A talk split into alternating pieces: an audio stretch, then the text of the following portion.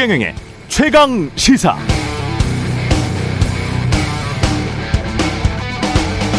네, 1990년 세계 반도체 매출 1위는 NEC, 2위는 도시바, 3위는 히타치. 모두 일본 기업이었습니다. 이렇게 잘 나가던 일본 반도체 기업들은 어떻게 몰락했나? 1985년 미국이 플라자 합의를 통해 일본의 엔화를 강제로 절상시켰고 이듬해인 86년에는 미일 반도체 협정을 통해 일본 기업들은 생산 원가 등을 공개해야 했습니다. 지속적인 무역 보복이 있었습니다. 그 결과 2022년 말 지난해 현재 세계 반도체 매출 순위는 대만의 TSMC, 한국의 삼성전자, 미국의 인텔, 한국 SK 하이닉스로 재편됐습니다. 상위 10위까지 일본 기업 단 한 곳도 없습니다. 돌이켜보면 순식간입니다. 달러로 세계 금융을 지배하면서 세계 최대 군사력을 지닌 미국은 금융, 기술, 안보 등의 힘으로 때마다 세계 무역 질서를 재편하려고 했습니다. 문제는 8, 90년대는 그 방향이 우리 한국에게도 유리했지만 지금은 오히려 불리한 것 같다는 겁니다.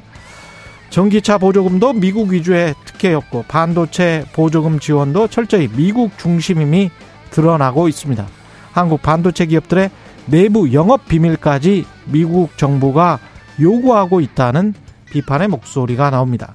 윤석열 대통령은 상호 공동 이익에 기반한 한미 경제 안보 동맹을 강조해 봤습니다. 지난 6월에는 정부와 기업이 따로 존재하는 것이 아니다. 정부가 기업이다. 기업인들은 언제든 연락을 달라고 말한 바 있죠. 연락해 보십시오. 해결책이 있을 겁니다.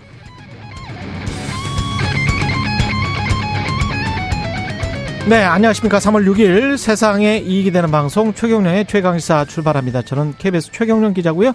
최경령의 최강시사 유튜브에서도 실시간 방송하고 있습니다. 문자 참여는 짧은 문자 50원, 기문자 100원이 드는 샵 9730 무료 콩어플 많은 이용 부탁드리고요. 오늘 최강시사 전재수 더불어민주당 의원 김종인 전 국민의힘 비대위원장 임은정 검사 차례로 만나보겠습니다. 경제합시다도 준비되어 있습니다.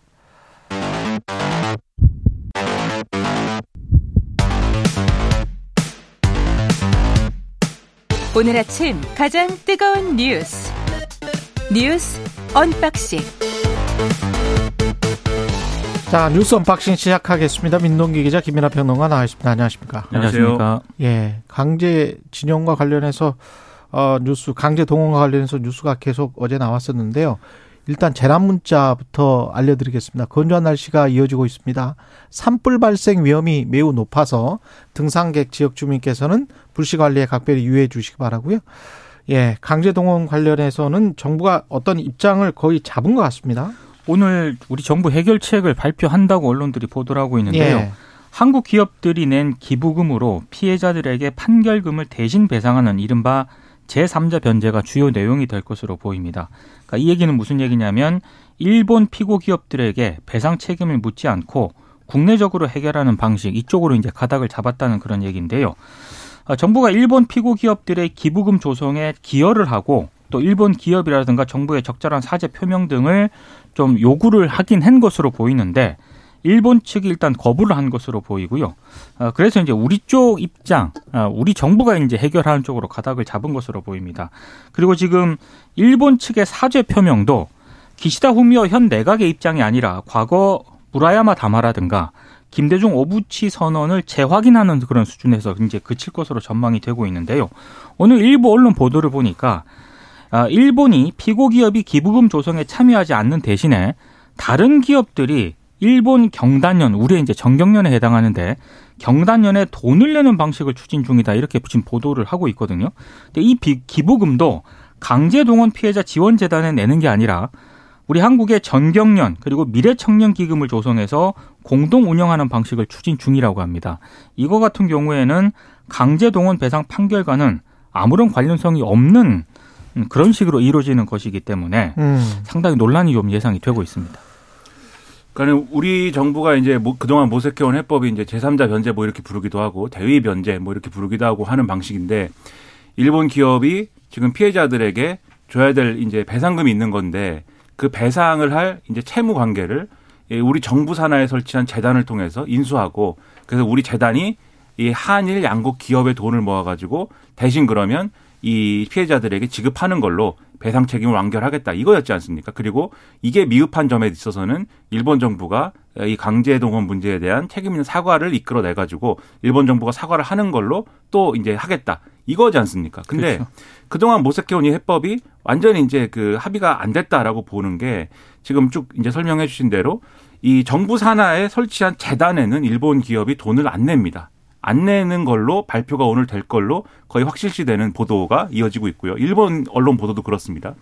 대신에 이제 이 일본 기업들이 지금 말씀하신 것처럼 일본 경단련, 게이단련이 전 우리 전경련하고 만드는 별도 재단에 돈을 내는데 그 재단은 강제동원 피해 문제하고는 아무 상관이 없습니다. 한일 뭐 이 청년 미래 기금이지 위해서? 않습니까? 예. 그렇죠. 이게 뭐냐면 한일 간에 이제 이 청년들 차원의 어떤 교류가 있잖아요. 뭐 유학을 오기도 하고 가기도 하고 그리고 또 이런 대학에 이제 좀 오면 장학금을 지급하기도 하고 이런 데 소요되는 기금일 거예요. 그러니까 이거는 강제동원 피해하고는 아무 관계가 없는 것이죠. 음, 그거는 그것대로 그냥 하면 되는 거 아니에요? 그렇죠. 그렇죠. 근데 네. 이거를 이제 여기다 얘기를 하는 것이고 사죄 표명도 예를 들면은 이 무라야마 다마라든지 김대중 오부치 선언에서 이 쓰는 표현이 있어요. 그래서 주변국들의 과거에 다대한 피해를 끼친 거에 대해서 어 이 통절한 반성과 사죄의 표, 뜻을 표명한다라는 이 문구가 있는데 음. 그 문구에 대해서 이 역대 일본 정부가 한 번도 부정한 바가 없습니다. 계속 계승을 해왔어요. 그 계승을 해, 하느냐를 물어보는 질문에 대해서 계승한다고 답을 해왔어요. 이번에도 똑같이 계승한다라고 답을 하겠다. 그러면 그걸 우리가 이 문제에 대한 사과로 보겠다 라는 겁니다. 지금. 그러면 이게 일본의 어떤 기존의 입장에서 좀 이 한 발짝이라도 더 나아간 건 없는 거고요. 우리가 알아서 해결하는 방식으로 최종 기결될 가능성이 상당히 커졌다라는 점에서 논란이 불가피한 그런 상황인 것이죠. 그러니까 피의자들은 반발할 수밖에 없을 것 같은 게 사과도 우리가 구체적으로 누구에게 확실하게 구체적 대상에다가 해야 그게 사과로서의 유하, 유효하다 그 이야기는 몇 번 드렸었는데 그렇죠. 당연히 그런 식으로 추상적으로 하면 강제 동원, 강제 징용 당한 피해자들 그 가족들에게 유감을 표한다. 매우 반성한다, 사과한다. 뭐 이렇게 돼야 피해자 가족들은 그 한이랄지 이런 것들이 풀리는 거 아니겠습니까? 그렇죠. 근데 그런 것들이 전혀 없- 없고 그런 식 이, 이런 식의 이제 제3자 변제를 한다면 이거는 피해자들이 반발할 수밖에 없을 것 같은데. 그리고 이제 법적으로도요. 음. 한국의 대법원의 판결과 지금 정부가 추진하고 있는 제3자 변제 이런 방식이 대법원의 판결에 부합하는 것인가 이것도 좀 따져볼 여지가 있는 거고 그렇죠. 만약에 이 정부의 제3자 변제를 거부하는 피해자들 있지 않습니까? 네. 그럼 이 피해자들 같은 경우에는 어떻게 할 것인가 이런 부분도 지금 남아 있거든요. 그렇죠. 그럼 이 대법원 네. 판결 문제와의 간극은 이런 겁니다. 대법원 판결 내용은 어. 이 강제 동원 피해 문제가 어, 일본의 주장은 1965년의 청구권 협정으로 이미 해소된 거다. 음. 그때 이제 그 청구권 자금을 이제 한국에 전달하면서 예. 이 문제는 배상이 끝난 거다. 이 일- 입장이에요. 그, 일본은. 일본은 그렇죠. 그렇죠. 예. 그래서 일본은 여기에 대해서 추가적인 사과도 하지 않고 배상 책임에 해당하는 어떠한 것도 하지 않겠다라는 입장이 거- 그 판단에서 나오는 겁니다. 그렇죠. 근데 우리 대법원 판결은 뭐냐면 이 강제동원 피해자들의 지금 피해 피해 이 내용은 1965년 청구권 협정으로 해소가 안 됐다라는 거예요. 맞아요. 이건 별도 해법이 필요하다는 겁니다. 그렇죠. 그래서 지금까지 그 이제 민사 소송이에요, 이거는. 그렇죠. 네. 그래서 예. 지금까지 이제 일본 기업의 우리 국내 자산의 현금화라든지 이런 걸 그래서 추진을 해온 거거든요. 근데 지금 정부의 이러한 일련의 이제 에, 이러한 이제 방안은 결국 1965년 청구권 협정으로 해소가 됐다라는 일본의 입장을 거의 받아들인 거에 가깝습니다. 그러면 당연히 우리 국내적인 문제로 볼 때는 대법원 판결하고의 상충이 있는 거고요. 그럼 이 점에 있어서는 이제 이 논란이 해소가 안 될 것이고 여기에 대해서는 제3자 변제라는 거에 대해서도 이그 자체에 대한 법적 쟁점이 있는데 그건 뭐냐면 일단 제3자 변제라는 거는 앞서 말씀드렸듯이 재단이 채무 관계를 인수를 하는 겁니다. 그러면 음. 채무 관계가 있는 존재들 그러니까 지금 이 구도에서는 가해 기업하고 피해자들이 그 채무가 있다는 거를 확인을 해야 돼요. 그리고 그 채무를 재단이 인수하는 거에 동의를 해야 됩니다. 근데 가해 기업은 채무가 없다고 지금 주장하는 것이고 그리고 피해자들은 그 채무 관계를 인수하는 것을 지금 일부가 반대하고 있는 거예요. 예. 그러면은 이 가해 기업들은 어쨌든 일본 기업들이기 때문에 채무 관계가 없다고 주장하는 거에 대해서는 변론으로 놓더라도 최소한 피해자들이 이 채무 관계를 정부가 정부 재단이 인수하는 거에 대해서는 동의를 표해야 되거든요. 음. 이런 해법으로는 그 동의를 표하는 것이 한계가 있겠죠. 그 오늘 기자회견을 한다는 거 아니에요? 정부 발표 직후에 바로? 일단 피해자 단체 예. 그리고 이제 피해자 그 했던 변호사를 중심으로 이제 기자회견을 한다는 건데요. 음. 사실 많은 언론들이 이제 반발할 것이다라고 일단 예상은 하고는 있습니다만 몇 가지 이제 좀 따져볼 대목들은 여러 가지로 있는 것 같아요. 그러니까 네. 정부 한국과 일본 정부 간의 이런 갈등 요소들은 음. 뭐 일정 부분 해결될 수는 있을 것 같아요. 이를테면 지금 뭐 지소미아라든가 그리고 일본의 수출 규제 조치라든가 이런 부분들은 일정 부분 과거에 비해서는 좀 진전이 됐을 수 될 가능성이 있는지는 모르겠습니다만 아니 근데 지소미아랄지 일본의 일본 수출 규제 때문에 삼성전자나 SK 하이닉스가 지금도 힘들어한다는 보도를 한 번도 본 적이 없는데 그러니까요. 최근에는 이제 그런 부분들에 대해서 우리 예. 정부라든가 언론들이 좀 면밀하게 따져볼 필요가 있는데 예. 이제 그게 이제 관계 회복이 되는 것처럼 보도를 하고 있는 거는 조금 제가 봤을 때는 어 조금 좀 지나치게 좀 거친 그런 입장인 것 같고요. 삼성전자나 SK 하이닉스가 지난 뭐 1, 2년 동안에 이게 2018년인가 그랬었죠. 그렇습니다. 예. 그 이후에 잠깐 몇 개월 동안 그랬다가 그 다음에는 거의 다 복구가 된 걸로 지금 계속 보도가 돼 왔었고 그러면 그렇게 힘이 들었다면 그동안 계속 보도가 됐었을 거거든요. 그렇죠. 근데 힘도 별로 안 들었는데 수출 규제를 풀어 주는 게 우리에게 뭐 어떤 의미, 어떤 혜택이 있고 어떤 이익이 되는 건지 잘 모르겠어요. 그리고 또 하나가 예. 이번에 기업 국내 기업들이 자발적으로 이제 출연을 해서 이제 기부금을 낸다는 거 아니겠습니까? 그 돈으로 재원을 조성한다는 얘기잖아요. 음. 이 국내 기업들이 이제 65년에 한일 청구권 협정 자금을 받은 국내 기업들이거든요. 포스코 뭐 이런 것. 그렇습니다. 예. 근데 제가 봤을 때 해당 기업들의 주주 입장에서 보면은 이런 기부금을 내는 게 이게 온당한 것인가 이런 의문도 가질 법한 상황이거든요, 지금. 이익이라는 측면도 그렇지만 일본이 한국 경제를 복구하는데 일조를 해줬다. 오히려 1950년, 53년에 한국 전쟁이 일어날 때 일본 기업들이 그 전후에 2차 세계 대전 후에 패망을 한 다음에 그렇죠. 복구가 되는데 그 사람들이 어 도움을 많이 받았었거든요. 근데 일본 측에서 주장하는 거는 자꾸 이제 우리가 많이 도와줘서 당신들이 일제 시대 강점기에도 심지어는 뭐 산업 발전을 이룬 것이다. 이런 식의 이제 식민지 사관을 계속 어, 주입을 시켜 왔잖아요. 근데 그 이후에도 당신들이 우리한테 도움을 받았기 때문에 차관이나 뭐 이런 거를 받았기 때문에 그렇기 때문에 경제가 발전한 거다라는 거를 마치 암묵적으로 동의하는 듯한 그래서 우리 기업이 이렇게 발전을 했으니까 우리가 이제 돌려서 음. 제3자로 변제를 하겠다는 듯한 그 논리가 성립되기 때문에 그것도 사실 상당히 좀 불쾌합니다. 그리고 수출 예. 규제 문제도 이제 풀린 풀린다고 하는데 그냥 음. 풀어주는 게 아니에요. 이게 그렇죠. 그러니까 애초에 수출 규제라는 게 음. 지금 이제 강제동원 이 배상 판결과 관련돼서 원래 그러니까 이런 이 국내 이 정치적 문제하고 경제적 문제를 결부시켜 갖고 경제적으로 보복하는 것은 국제 어떤 무역 질서에서는 사실 인정할 수 없는 내용 아닙니까? 경제는 경제고 정치는 정치지. 예. 근데 이것이 보복 조치였다는 것은 최근에 아베 신조가 사후에 이제 이 써놓은 것들이 사후에 출판된 회고록을 보면은 이 보복 조치였다는 게 나와요. 음. 그리고 우리가 이러한 점을 들어서 WTO에 이 문제를 제소를 했거든요. 그렇죠. 근데 일본 정부는 이거를 취하라는 겁니다. 그래서 취하하면 어. 이러한 해법 마련도 했으니 강제동원 피해 문제에 대한 해법 마련도 했으니 WTO 제소를 취하하면은 수출 규제도 복원하겠다 그러면 그 안 하는 걸로 이렇게 얘기했는데 우리 정부는 한다는 겁니다 지금. 그러면 이것도 그냥 해주는 게 아니다. 결국 일본의 그러한 어떤 이 정치와 경제를 묶어가지고 정치적 문제를 경제로 보복한 거에 대해서 그것도 우리가 면죄부 주는 거예요. 그러면 이거 이것도 무혐의고 일본의 가해 행위도 이 강제징용 이 문제도 그것도 무혐의고 우리가 다 무혐의 해주는 거랑 거의 진배가 없는 것이어서 여러모로 논란이 있을 수밖에 없고요. 결국 그러면 이거 왜 하는 거냐의 문제에 있어서는 음. 앞으로 외교안보 일정을 지금 많이 얘기를 하고 있습니다. 무슨 얘기냐면 G7? 네. 그것 예. 그거를 그것도 있고 그러니까 일단 이걸 정상화시키면 3월 중에 소위 말하는 셔틀 외교를 복원을 한다는 거예요. 그래서 우리 대통령이 일본 방문해서 한일 정상회담하고 그 다음에 일본에서 언제쯤 이제 뭐 한국에 와갖고 또 정상회담 하고 이런 셔틀 외교를 복원을 하고 4월달에 이제 대통령이 방미 방미를 합니다. 어제 이제 김성환 외교안보 실장이 방미 준비를 위해서 일- 미국으로 갔는데 그 방미 일정에 이거 포함해서 일본과의 관계 개선을 포함해 가지고 지금 앞서 오프닝에서 말씀하신 그런 과제들 있지 않습니까? 예. 그런 것까지 쭉 얘기를 한다는 거예요 패키지로. 그 다음에 5월달에 기시다 후미오 총리의 고향에서 열리는 히로시마에서 열리는 G7 정상회의에 옵저버 자격으로 참여를 하고 요렇게 한미일 뭐 협력 구도를 강화한 다음에 예. 그다음에 이제 예를 들면은 그다음에 이제 여름 되고 이러면은 뭐 군사 훈련도 하고 이럴 거 아닙니까? 음. 그럼 그때 되면 이제 북한도 무슨 뭐 무슨 핵실험을 하든지 뭘 하든지 하겠죠. 핵실험 안 하더라도 뭔가 도발하고 이러겠죠.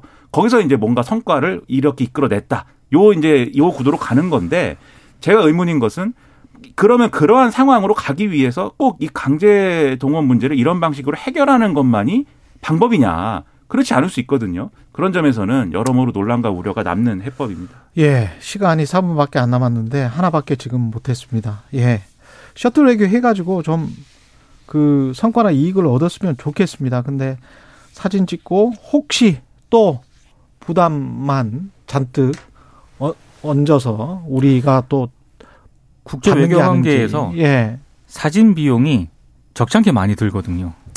비용을 또 너무 많이 가지고 오는 건 아닌지 좀 걱정이. 지난번에 바이든 왔을 때 취임 초에 바이든 왔을 때 너무 많이 준 것 같아가지고 그때 너무 우리 레버리지를 많이 뺏긴 것 같아요. 국민의힘 전대 모바일 투표율이 47.51% 아직 남았는데 이 정도죠. 그러니까 이게 네. 그 이준석 전 대표 선출했던 2021년 전당대회 있잖아요. 음. 이게 모바일 투표가 36.16%였거든요. 그때 당시 ARS랑 합산한 최종 투표율이 45.36%였는데 그거밖에 안 됐습니까? 예. 근데 벌써 모바일로만 이 기록을 깨버렸습니다. 그러니까 대단하네. 그러니까 역대 최대라고 하고요. 모바일로만 아마 오늘 내일 ARS 투표까지 진행을 하면은 최대 60%를 넘을 것이다라는 전망도 나오고 있습니다. 근데 이게 왜 이렇게 높게 나왔느냐 이걸 두고 각 후보들의 해석이 좀 저마다 해석이 다릅니다. 김기현 후보는 당의 내부 분란 끝내라는 당원들의 결집이다 이렇게 음. 해석을 하고 있고요. 안철수 후보는 전당대회 과정에서 비정상과 불공정을 단호히 심판하라는 당원들의 명령이다. 또 이런 취지로 해석을 하고 있고 네. 천하람 후보 같은 경우는요. 윤핵 관의 왕국이 무너지고 있다. 아, 국민의힘의 개혁을 바라는 젊은 세대의 윤핵 관 심판 투표다. 이렇게 분석을 하고 있는 그런 상황인데 관건은 아, 과반을 넘느냐 이거 아니겠습니까? 결선을 가냐 안 가냐 여기에 음. 따라서 좀 상황이 많이 좀 변수도 있는 것 같습니다. 그러니까 이게 서로 그 표는 내 표다 이렇게 얘기하고 있는 건데 다 사실일 것 같아요. 그래서 각자 후보들의 표들이 다 결집하고 다 이제 애초 예상한 것보다 초과 성과가 있는 그러한 상황일 것 같은데 그러면 그런 경우라고 하면은 조금 이제 아무래도 이렇게 투표율이 높으면 불리해지는 것은 사실 김기현 후보가 객관적으로는 불리해진다고 봐야 됩니다. 왜냐하면은 음. 조직표가 아닌 표들의 결집이 이제 많다는 그렇죠. 얘기고 음. 그리고 과반 이상을 어쨌든 득표를 해야 결선 없이 이제 아니 이 결선 없이 이제 1차에서 끝내는 건데 그렇죠. 득표해야 될 과반이라는 이 표의 절대적인 숫자가 그럼 늘어나는 거예요. 전체 투표 숫자가 늘어나니까. 네. 그럼 이거는 조직 투표에 상당 부분 기대고 있는 김기현 후보 입장에서는 좀 불리한 구도일 수 있는 거거든요. 그렇기 때문에 이 투표율이 높은 것 자체는 결선 투표를 하게 될 수 있다. 요거에 조금 더 힘이 실린다고 보는데 지금까지 김기현 후보가 그걸 능가하는 어떤 그 조직세와 어떤 유인심을 등에 업은 효과 이런 것들을 누리고 있느냐 이것들이 앞으로 또 하나의 이제 볼만한 어떤 대목이 되겠죠. 반대 논리 국민의힘 후보 중에 한 분이 이 우리가 온에어 들어오기 전에 저한테 한 말은 또 다른 게 있어요. 어떤 아, 거냐면 50% 정도 대가 이준석계가 가장 유리하대요. 음. 60%대로 가버리면 이게 이 뭔가 이게 불안하다. 아, 그러니까 역결집이 일어날 그렇죠. 수 있다는 거죠. 불안하다. 이래 가지고 음. 이른바 이제 장년층, 영남층에서 아주 무더기로 표가 나올 수가 있기 때문에 그래서 60% 이상으로 가는 것 같은 지금의 양상을 이른바 이준석계가 바라고 있는 건지는 잘 모르겠습니다. 음흠. 50%대가 가장 유리하다고 자기들은 자체 분석을 그렇게 하는 것 같더라고요. 그 말씀도 이제 그 말씀 뭐냐면 예. 이준석 전 대표를 이 이준석 대표의 이제 이 투표를 하는 음. 그 지금 당원층은 그거는 정확히 계산이 돼 있다는 거예요. 음. 예를 들면 20만 하면 20만. 그렇죠. 이 숫자는 그렇죠. 정해져 있기 때문에. 아, 숫자가 딱 한정돼 있다. 그렇죠. 나머지가 불어나는 거다라고 하면은 그건 그렇지. 결국은 이제 이쪽 표는 아니다라는 건데. 그러네. 그런데 그 이제 지금 비윤심 후보가 네. 천하람 후보가 있는 거 아니지 않습니까? 그렇죠. 네. 안철수 후보도 있고 또 의외로 황교안 후보 선전하는 측면도 있기 때문에 어. 이런 역학 관계를 사실 잘 봐야 되는 거죠. 예. 민주당은 당원, 국회의원 그리고 당 대표 사이에 갈등이 계속되고 있는 것 같은데 짧게 소식 전해주시고 끝내죠. 예. 일단 그 당원 청원 게시판에 일단 이재명 대표가 좀 자제를 해달라고 요청을 하지 않았습니까? 음. 그런데 체포동의안 이탈표 사태를 둘러싼 당내 갈등이 계속되고 있는 게요. 이낙연 전 대표 영구제명 청원에 어제 오후 7시 기준으로 이게 6만 8천 명이 동의했거든요. 5만 명 훌쩍 넘었습니다. 이거 답을 해야 되는 그런 상황인데 또 비이재명계 당원들도 이재명 사퇴 및 출당 제면 맞불 청원을 올렸습니다. 그러니까 여진이 지금 계속되고 있는 그런 상황입니다. 이런 대결 구도가 제일 안 좋아요. 이런 거 말고 앞으로 민주당의 미래에 대해서 좀 진지하게 논의를 하는 그런 지지자들과 국회의원들의 노력이 필요할 것 같습니다. 예, 여기까지 하겠습니다. 어, 민동기 기자, 김민아 시사평론가였습니다. 고맙습니다. 고맙습니다. 고맙습니다. KBS 1라디오 최경련의 최강시사 듣고 계신 지금 시각 7시 40분입니다. 오늘 하루 이슈의 중심. 당신의 아침을 책임지는 직격 인터뷰. 여러분은 지금 KBS 1라디오 최경영의 최강 시사와 함께하고 계십니다. 네, 이재명 대표에 대한 체포 동의안 표결 이후에 당 지도부는 내부 소통 강화에 주력하는 모습인데요. 당내 상황과 관련해서 더불어민주당 전재수 의원 연결돼 있습니다. 안녕하세요, 의원님. 네, 전재수입니다. 예. 지금 나오는 양상들은 일부 강성 지지층이 부결표를 던지지 않은 민주당 의원들을 색출해서 뭐 그 명단들이 각기 다른 명단들이 좀 나오고 있고 문재인 전 대- 대통령, 이낙연 전 당대표까지 수박 처단 대상의 사진 뭐 이렇게 쭉 올라와 있더라고요. 예, 예. 예. 그 그런 게 좀 돌았었는데 뭐 느끼십니까? 이런 굉장히 좀안 예. 좋습니까? 당내 분위기가? 그, 최근에 한, 최근 한 10년 사이에, 예. 에, 당 분위기가 최악인 것 같습니다. 최악이다. 예, 최근 10년 사이에 사이에. 최악이다. 예, 예. 예, 그런 것 같습니다. 일단은, 그, 그, 말하자면 색출 작업. 예. 저도 그, 뭐, 포스트도 봐, 보고, SNS에 돌아다니는 것들 많이 봤는데, 예. 에, 지금 이게 그 문제 해결에 도움이 전혀 안 되는 행위들이죠. 음. 예, 그리고 저 같은 사람도 수박으로 규정을 해놨더라. 일부에서는. 예, 예. 이게 버전이 여러 가지 버전이 있던데 예. 일부에서는 그렇게 해놨더라고요. 굉장히 예. 정상적이지 않죠. 음. 어, 그 다음에 사실은 이제 싸움이 나게 되면 싸움을 말려야 되고 막 이러는데 싸움이 난 데다가 더 큰 싸움을 막 이 만들고 또 이 갈등과 분열이 있는 곳에 기름을 붓는 이런 정치적 행위 또는 음. 정치적 발언 이런 것들은 좀 삼가해야 될 필요가 있는데 지금 서로 아, 악셀레타를 막 밟고 있는 상황인 것 같습니다. 그래서 음. 어, 굉장히 어려운 상황입니다. 역대 최근 한 10년 사이에 경험해 보지 못한 예. 너무 힘들고 어려운 상황이 펼쳐지고 있는 것 같습니다. 최근 10년 동안 민주당의 최악의 상황이 왔다. 누구의 책임입니까? 아, 우리가 무슨 일이 발생했을 때 예. 오롯이 전적으로 누구의 책임이다. 100% 누구의 책임이다. 이런 건 세상에 존재하기 어렵지 않습니까? 그럴 수, 그런 거는 예, 없죠. 예. 그렇죠. 그러니까 정치는 더 하거든요. 예. 예, 작용, 반작용, 작용, 반작용, 뭐 이런 과정들을 거치면서 이제 문제가 커지기 때문에 음. 누구 한 명, 누구 한 그룹 또는 누구 어떤 한 진영 어, 당내에 예. 에, 문제라고 보기는 어렵고요. 예. 어, 기본적으로는 일단 뭐이 대선 패배로부터 어, 이 문제의 기원이 이제 있을 텐데 지금 현재 국면, 지금 현재 어떤 상황을 바라보는 시각 차이가 분명히 존재한다는 것을 이번에 확인을 한 것이고 어 그러한 시각 차로부터 어 이러한 이제 갈등이 생긴 것으로 보는 게 맞겠죠. 그러면 당 대표는 어떻게 해야 되고, 국회의원들은 어떻게 해야 되고, 그리고 당내 지지층 권리당원들은 어떻게 해야 됩니까? 각각 그러니까 역할이 있어, 지금- 있어야 될 것 같은데. 예, 그러니까 예. 지금 제각각이 이제 목소리들을 어 말하자면 목소리들을 막 내고 있는데 정점을 향해 가고 있는 것 같습니다. 정점을 향해 네, 가고 있다. 예, 예. 목소리들이 정치적 목소리들 또는 정치적 주장들이 예, 각기 여러 군데서 이제 막 터져 나오기 시작하고 이것이 이제 예, 서서히 악셀레터를 밟으면서 정점을 향해 가고 있는데 음. 이럴 때일수록 저는 이 저 온 힘을 다해 가지고 지혜를 모아야 된다.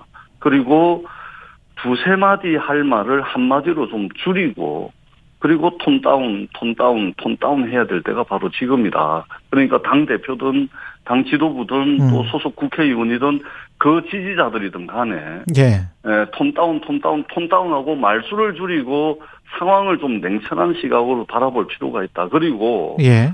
어, 과연 나의 이러한 정치적 반응과 정치적 행위들이 어떤 파장을 낳을 것인지 그리고 이 문제 해결에 도움이 될 것인지 우리가 근본적이고도 근원적인 예, 자세와 태도로 좀 돌아갈 필요가 있다. 아, 그렇게 생각을 하고 저는 정말로 좀 말수를 줄이자. 아, 톤 다운하자. 이 말씀을 꼭 좀 드리고 싶습니다. 지금 특히 저 같은 경우는 예, 예. 특히 저 같은 경우는 어 이번에 이제 기권 부결 또 뭐 찬성표 던진 사람들이 무슨 공천 문제 때문에 근본적인 것은 공천 때문에 그렇다라고 이야기를 하는데 사실 부산이라고 하는 험지에서 이 저 국민의힘과 경쟁해야 되는 저희들 같은 입장에서는 예. 공천 이런 건 아무런 문제가 아니거든요. 오히려 공천 공천 받으려고 하는 사람도 출마하려고 하는 네, 사람도 별로 없어요? 많지가 않습니다. 예. 예, 예. 그런 그런 과정에서 이제 에 저 말하자면 음. 공천 받으면은 쉽게 당선되는 지역에 있는 분들이 음. 특히 갈등을 더 큰 갈등 또 싸움을 더 큰 싸움으로 어, 더 큰 싸움으로 이제 에, 이제 그 나가는데 이제 역할을 하시는 분들이 있으세요. 예. 그러니까 저희들이 보기에는 참 이게 에, 좀 에, 안타깝죠. 그러, 그러기 때문에 음. 에, 저희들이 험지에서 싸우는 저희들이 말씀을 드립니다. 말수를 좀 줄이고 어, 좀 이게 마음을 좀 가라앉히고 과연 어떤 것이 도움이 되는지를 지도부와 소속 국회의원들과 지지자들이 정말로 돌아가야 된다 그런 자세와 태도로 이 말씀을 꼭 좀 드리고 싶습니다. 최근에 이재명 당대표도 비슷한 메시지를 냈는데 그 메시지의 시점이 좀 늦었다는 비판도 있습니다만 어떻게 생각하십니까? 저는 어 시기도 그렇고 음. 그 이제 조금 더 강력한 메시지 음. 그리고 횟수도 조금 더 어, 했어야 될 필요. 왜냐하면 이게 지금 표결이 이루어지고 난 뒤에 에, 굉장히 거칠게 지금 이 일들이 진행이 되고 있는 거거든요. 예. 그런 측면에서 저는 어, 어, 당 대표가 조금 더 강력한 메시지로 더 이제 횟수도 한두 번 조금 더 더 해달라. 예, 예. 지지자들에게 예. 그리고 물론 이제 국회의원들에게도 어, 그런 메시지가 꼭 필요하다고 생각을 합니다. 그렇기 때문에 에, 이런 시점일수록 저는 어, 당 대표가 어, 조금 더 강력하게 에, 그리고 당 내를 향해서는 더 강력한 어, 소통 행보라든지 이런 것들이 에, 정말 요구되는 그런 시점이다. 아, 그렇게 생각을 합니다. 어떻게 가능하다고 보세요? 지금 체제로 가능합니다. 예, 당 내분이 수습되는 게 가능하다? 예, 저는 예. 가능하지 않은 일, 일이 없다라는 기본적인 생각을 하고 있고요. 예. 당내에 이런 흐름은 이미 있었습니다. 음. 그리고 이전에도 있었던 것이고 다만 지금 그것이 표출됐을 뿐이지 예. 없던 문제가 갑자기 생긴 게 아니기 때문에 음. 예, 공존할 수 있습니다. 아, 근데- 그 지혜를 찾는 것이 예. 예, 정당하는 사람, 정치하는 사람의 의무라고 저는 생각을 합니다. 예. 좀 더 구체적으로 가보면 당 정치 혁신위원회에서 권리당원 여론조사를 당무감사에 반영한달지 또는 뭐 총선 경선 과정에서 공천까지도 어 넣는달지 뭐 이런 것들을 이야기를 하고 있는 것 같은데 그게 이야기는 진- 하고 있습니까? 검토는 하고 있습니까? 예, 저도 이제 정치혁신위원회 위원인데 그렇 그렇잖아요. 예, 예, 예. 근데 예. 이것은 아젠다 세팅 과정에서 음. 아젠다 세팅 과정에서 그 부분만 발췌를 해가지고 아. 지금 이제 강성 지지층들하고 이게 갈등이 이 격화되니까 이 그것과 결부지어 가지고 어 기사를 내보낸 거예요. 아. 네, 그러니까 예. 어, 전혀 상관없다. 그리고 민주당은 어, 대한민국 정당 역사상 그야말로 모범적인 에, 공천 시스템을 이미 가지고 있고 그 선출직 공직자 평가위원회의 에, 배점이라든지 평가 항목이라든지 이런 것들이 이미 정해져 있습니다.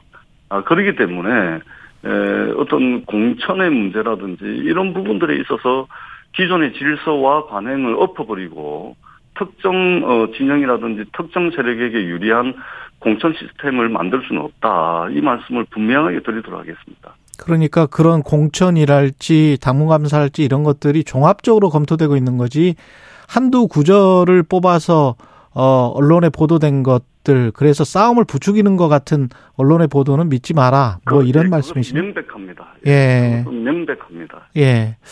이재명 당 대표의 사법 리스크가 분명히 있는 거는 사실이고, 이게 만약에 이제 장기화될 가능성도 지금 있는 거기 때문에 어떻게 생각하세요? 로드맵 같은 게 있습니까?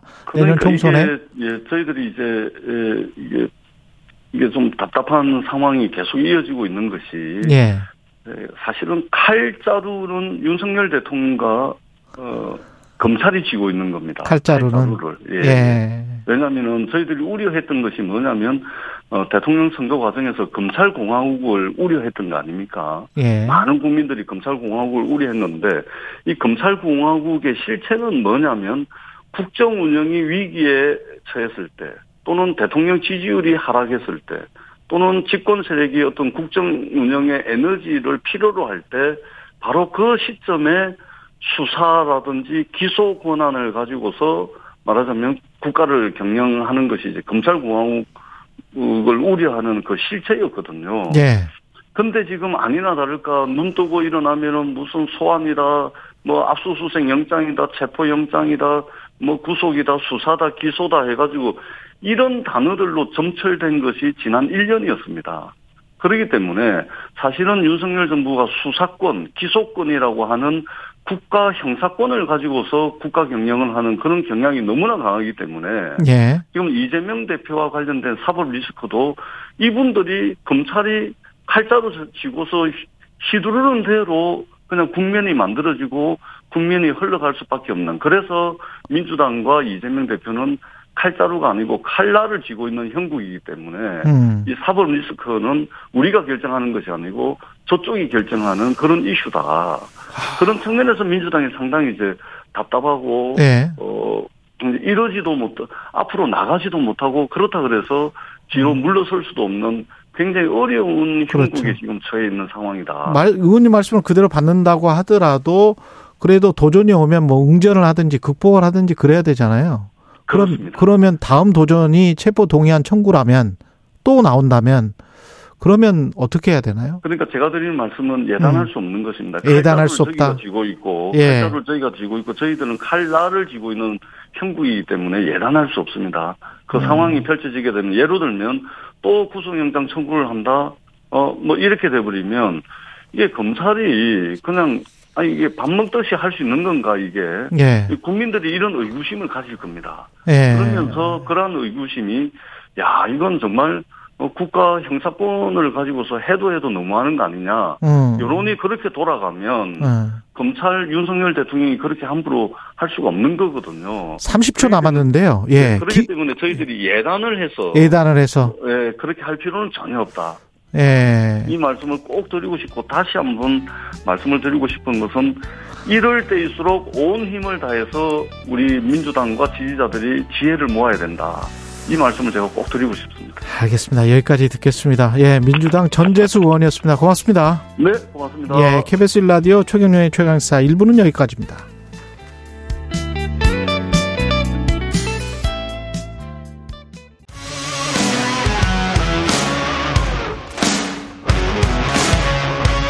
오늘 하루 이슈의 중심 최경영의 최강 시사.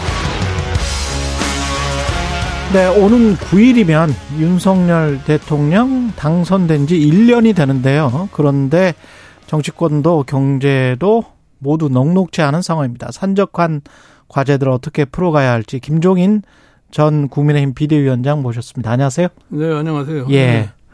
새해 이후에는 오랜만에 뵙는데요. 요즘 정치권은 여야 뭐 마음에 드는 부분은 있습니까? 글쎄요, 너무나 혼란스러운 것 같아서 예. 이대로 가면은 한국 정치가 과연 어떻게 될 것인가 하는 좀 걱정도 되는 그런 측면이 있어요. 예. 여야 모두에게 어떤 조언 같은 거를 해주신다면 어떤 게 있을까요?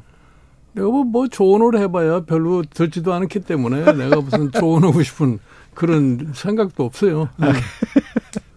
1년 됐는데요. 당선 1년.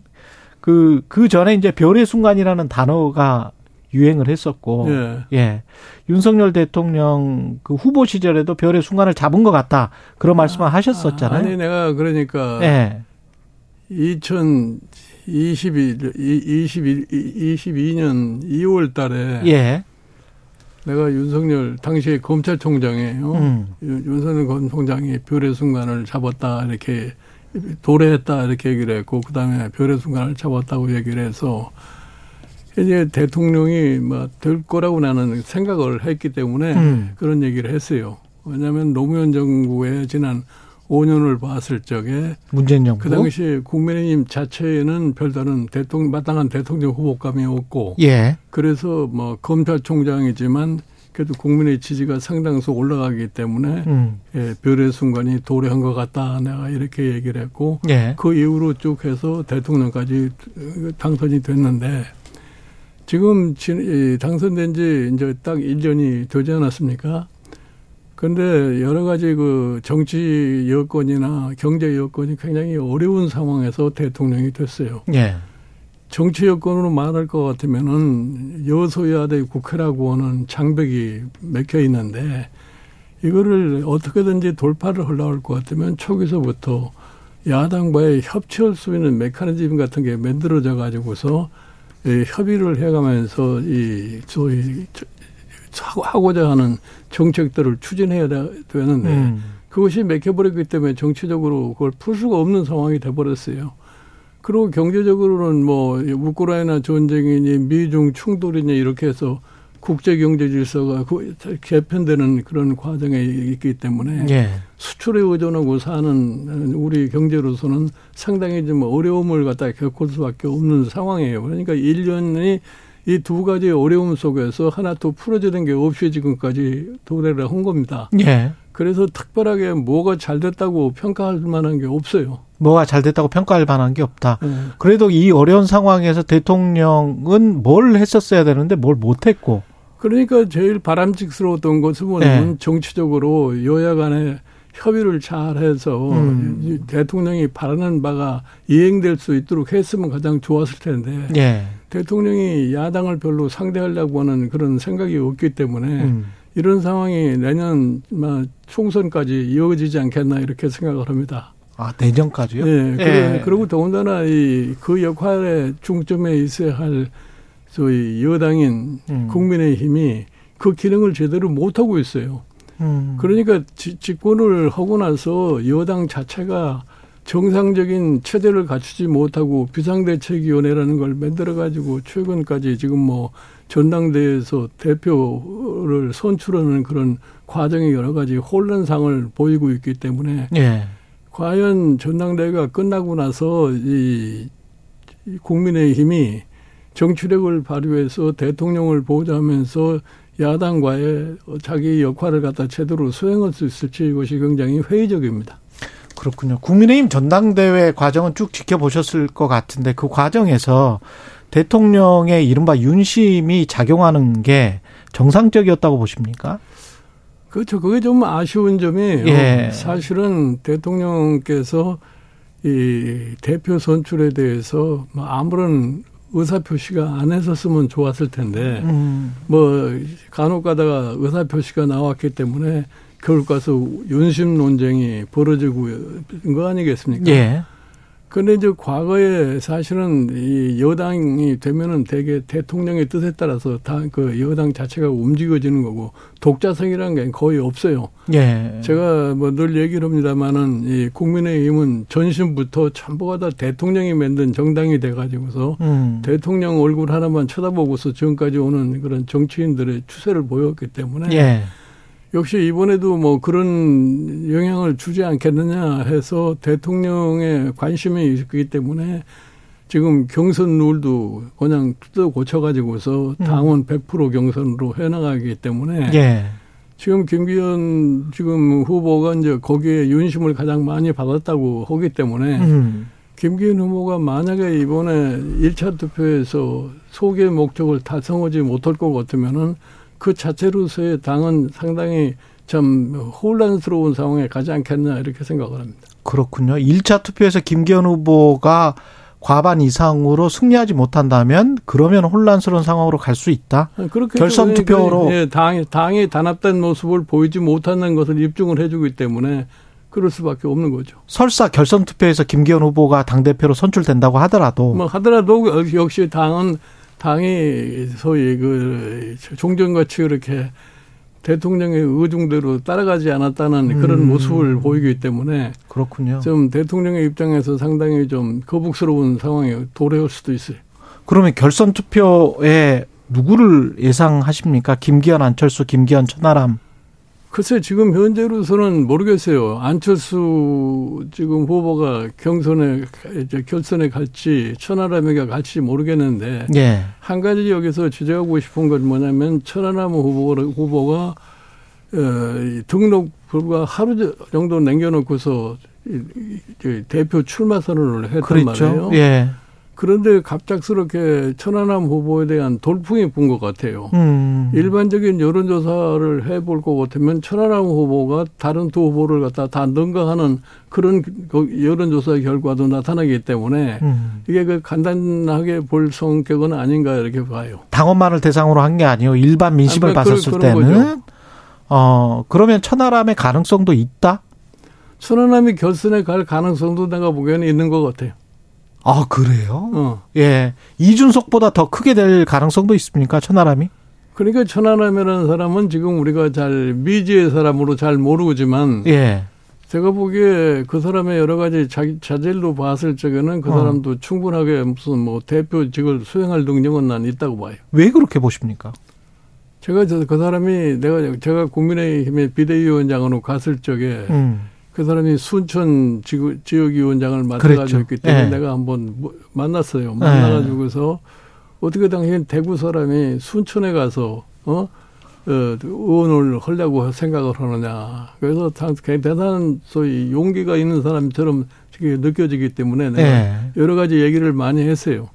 당신이 여- 여기서 여- 예, 사실 정치적으로 계속해서 좀 성공할 가능성을 갖다 내포한다 같으면 당신도 이- 이 다음에 한국의 지도자감으로서도 가능할 수 있겠다 내가 그런 얘기를 한 적이 있는데 그렇군요. 그동안에 예. 쭉 관찰해 보면은 그런 자질은 충분히 가졌다고 나는 봐요. 그렇군요. 민주당은 앞으로 이게 어떻게 전개가 될 것 같습니까? 국민의힘은 내가 보기에 뭐 민주당은 지금 이- 저 이재명 대표하고 이재명 대표를 반대하는 네, 네, 다- 다른 의원들 그룹들하고의 여러 가지 지금 혼란이 안- 당분간은 계속될 수밖에 없지 않겠느냐 이렇게 생각을 해요. 예. 그러나 내년에 총선을 생각할 것 같으면 당의 장래를 위해서 무엇이 가장 합리적인 것을 본인들 스스로가 아마 찾아내야 되지 않겠느냐 이렇게 생각을 합니다. 가장 합리적인 거는 지금 상황에서 뭘까요? 그러니 경우에 따라서는 뭐 이재명 대표가 스스로가 결, 결심을 해서 음. 어, 네, 선거를 대비해 줄수 있는 방법도 있고 또 네. 여론의 여러 가지 추이를 갖다가 잘 참작을 해가지고서 어, 뭐 하여튼 이 의원들 간에 있어서의 합의가 이루어지는 그런 과정을 아마 겪게, 겪지 않을까 이렇게 생각을 합니다. 지난번에 얼마 전에 이제 이낙연계 이른바 이낙연계 국회의원들 모임에 그 강연을 하신 적이 있잖아요. 예, 예. 예. 어떤 이야기를 하셨습니까? 아니 뭐 거기에서 별로 이렇게 내가 원래는 사적인 모임이기 때문에 잠깐 음. 와서 얘기를 하려고 해달라고 그래서 내가 그렇게 언론에 노출된다고는 생각하지 않고 가서 얘기를 했는데 그게 예. 이제 언론에 노출이 돼서 뭐 그런가 보다 지금 그렇게 생각을 하고 있는데 거기에서 별다른 특별한 얘기를 한 것도 없고 하여튼 야당으로서의 기본 자세가 어떻게 돼야 된다는 얘기를 한 거예요. 사실은 음. 야당이라는 것은 아무리 뭘 잘하려고 그래도 그뭘 잘할 수 있는 그런 행동 반경이 없어요. 힘이 없기 때문에. 예, 예. 지- 집행할 능력이 없다 이런 그렇죠. 얘기예요. 그러니까 예. 지금 국회를 민주당이 장악하고 있기 때문에 국회에서 항상 이루어지는 입법 관계에서는 민주당이 저희 큰 역할을 할 수가 있지만 그 외에는 다른 방법이 없어요. 음. 그리고 설사 민주당이 어떠한 특별한 무슨 사항이 있어서 뭘 입법을 한다고 그래도 대통령이 거기에 거부권 행사를 해버릴 것 같으면 아무것도 할 수가 없는 거예요. 그러니까 그렇죠. 여당이라는 것은 그저 자기네들이 미래를 위해서 그냥 이 정책적인 준비만 해가지고 있는 거고 결국 가서 선거라고 하는 것은 여당에 대한 심판을 항상 하는 거기 때문에 음. 여당이 잘못하면은 야당이 다 집권을 하게 되는 거고 여당이 잘하면은 야, 야당이 집권을 가능성이라는 것은 없는 것이 뭐 현실이다 이런 얘기예요. 예. 그러니까 사실은 지금 우리 상황에서 지금 여, 여야 관계를 보면은 야, 야당은 여당이 잘 되는 꼴을 절대로 못 보는 사람들이에요. 그러니까 지금 이 대통령제하에서 양당 체제가 이- 있는 한은 이렇게 갈등 구조가 정치적으로 계속해서 존속할 수밖에 없지 않느냐 이렇게 보는 겁니다. 그렇군요. 만약에 아까 말씀하신 대로 이재명 당대표가 모종의 새로운 결심을 한다면 네. 그렇게 돼서 지금의 체제가 약간 변화가 있다면 민주당 같은 경우에 그렇다면 이낙연 전 총리가 또는 제3자가 아, 민주당의 당대표 또는 비상대책위원장 이- 어떻게 생각하세요? 이낙연 전 총리가 바로 들어올 가능성이 있습니까? 내가 보기에는 지금의 민주당의 소위 구조로 봐서는 그렇게 쉽지가 않을 겁니다. 이낙연 전 총리가 들어오는 거는 예. 예. 그러면 제3자가 비대위원장이건 당대표를 맡을 가능성이 높다. 하여튼 그거는 좀 민주당 내부에 소위 지금 어느 정도 능력을 가진 사람들이 이제 예. 협의를 과정을 거쳐서 내년 총선을 어떻게 준비할 것인가를 아마 생각할 수밖에 없지 않나 이렇게 봐요. 그렇습니다. 아, 그러면 지금 말씀하시는 거 보면 여당도 못하고 야당도 못하는 상황인데 예. 그러면 내년 총선에서는 누가 승리를 하게 될까요? 그러니까 저는 이렇게 생각을 해요. 예. 지금 이 여당은 내년이 사실 그 중간 평가 성격을 갖게 됩니다. 음. 윤석열 대통령이 2년을 갖다 집권을 한 다음에 이제 선거를 하기 때문에 중간 선거를 보기 때문에 여당도 내년 총선에서 예, 과반수를 확보하지 못할 것 같으면은 윤석열 대통령의 마지막 3년 임기도 굉장히 힘들 수밖에 없어요. 예. 그러니까 저 야당은 저 자- 자기네들대로 지금 현재 뭐 170석 가까운 의석을 가지고 있지만 지금 지금 현재 야당의 내수 내, 내, 내, 내- 내재적으로 가지고 있는 여러 가지 문제를 놓고 봤을 적에 그런 의석을 갖다가 다시 얻기라는 그렇게 쉽지 않으라고 봅니다. 그렇군요. 지금 체제로 그냥 가는 겁니까? 아니면 양강 체제로 가는 겁니까? 아니면 어떤 분당이나 신당 창당 가능성이나 근데 흔히들 얘기해서 분당이라고 하는 것은 그렇게 쉽게 이루어지지 않으리라고 봐요. 음. 지금 사실 분당이 된다 할 것 같으면 현역 의원들이 뭐 그룹으로 다 빠져나가야 된다는 얘기인데 예. 현역 의원도 선거를 앞- 앞두고서 그런 모험을 벌이라고 저는 생각하지 않기 때문에 어. 분당한 가능성이라는 것은 굉장히 희박하다고 봐요. 그러니까 공천에서 만약에 탈락을 한다면 여야 모두 공천에서 탈락한 이후에 분당한다는 거는 그런 의미가 없어요. 아, 그래가지고 그렇습니까? 희망이 없습니다. 예. 아 그렇습니까? 네. 예. 근데 공천에서 탈락했다. 그리고 또 특히나 여당 같은 경우는 윤석열 대통령이 자기 사람 심기 또는 뭐 검사 출신을 3, 40명 뭐 이런 보도들이 계속 나오고 있지 않습니까? 네. 그렇게 만약에 지금 현재 당협위원장이 지역위원장이 자기 지역구를 뺏겼다고 하면 다른 생각을 가질 수 있지 않을까요? 아니 그러니까 음. 이 공천이 끝난 다음에 탈당을 해서 출마하면은 별로 의미가 없어요. 음. 사실 제, 제, 제3의 세력이 생기려면은 네. 예를 들어서 금년 한 여름서부터는 최소한도 시작이 되지 않고서는 아. 내년 선거를 준비하기가 굉장히 어렵습니다. 금년 여름부터는 이준석 전 대표는 국힘에서 공천을 못 받을 가능성이 있습니까? 저는 이준석 전 대표의 경우에는 예. 지금 누가 대표가 되거나 일단 감정을 전제하지 않는 이상은 공천을 해줄 수밖에 없을 거라고 봐요. 아. 왜냐하면 저 노원구라는 데가 이 국민의힘으로서는 굉장히 어려운 구역입니다. 쉽지 않죠. 예. 예. 그런데 거기에 여러 가지 전략상으로도 봐서 공천을 해주는 것이 국민의힘에 도움이 될 거라고 생각하기 때문에 음. 그 점은 내가 보기에 이 전략적으로 잘 판단하지 않겠나 이렇게 봐요.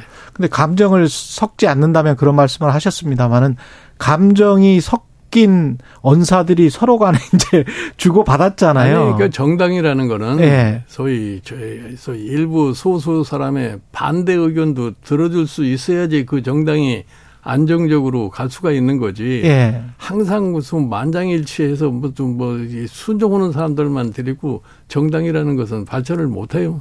그렇군요.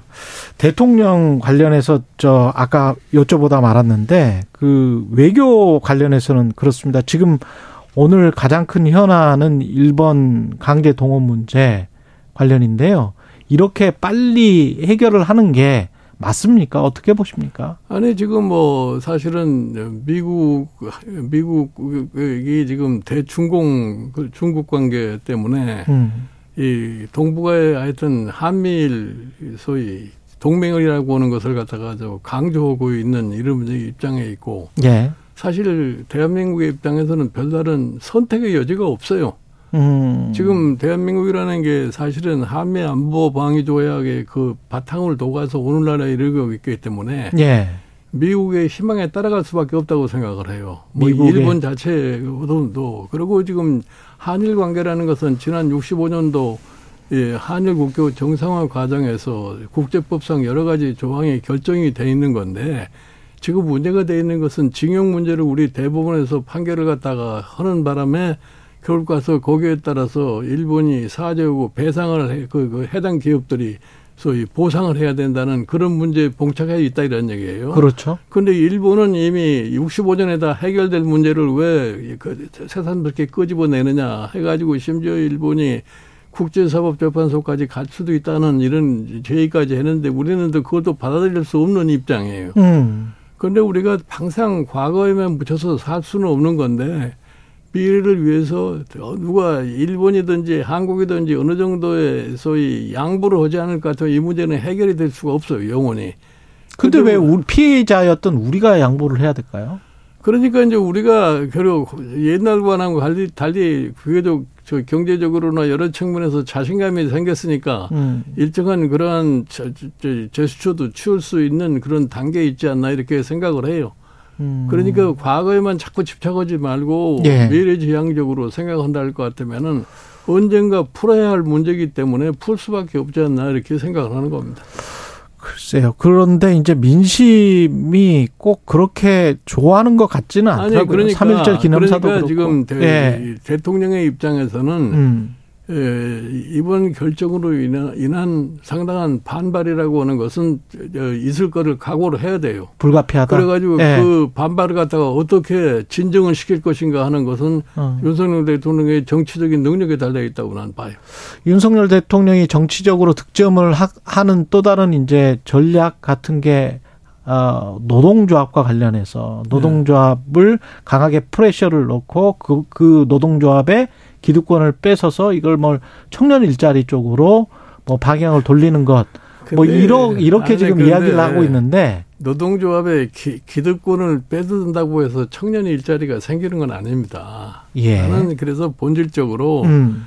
노동조합의 소위 불법적인 문제는 그건 형사 우리나라 법률로 해결할 문제고 되고. 본질적으로 노동개혁이라고 하는 것은 기본적으로 사실 현재 우리나라의 노동조합법 자체가 현실, 현실에 있어서 맞느냐 안 맞느냐 이걸 따져봐야 돼요. 음. 예를 들어서 지금 노동조합이라는 것이 본질적인 목표가 뭐냐면 근로자의 저희 권익을 위한 그렇죠. 단체 네. 행동을 하는 게 아니에요. 예.